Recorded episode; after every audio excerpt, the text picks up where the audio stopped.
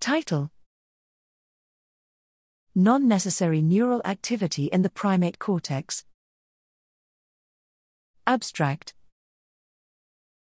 When neurophysiologists record neural activity from the brain, they often conclude that neural tuning to task variables indicates a functional role of the brain area studied in task performance.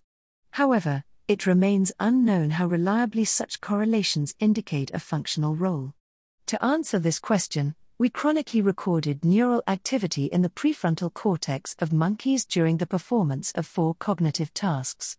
Previous studies had demonstrated that only one of those tasks causally depends on the recorded area, the other three tasks are not impaired by lesions of this area.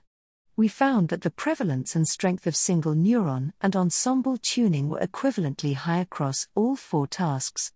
This suggests that non necessary cognitive signals are prevalent in the cerebral cortex of primates during task performance, challenging one of the fundamental assumptions of cognitive neurophysiology.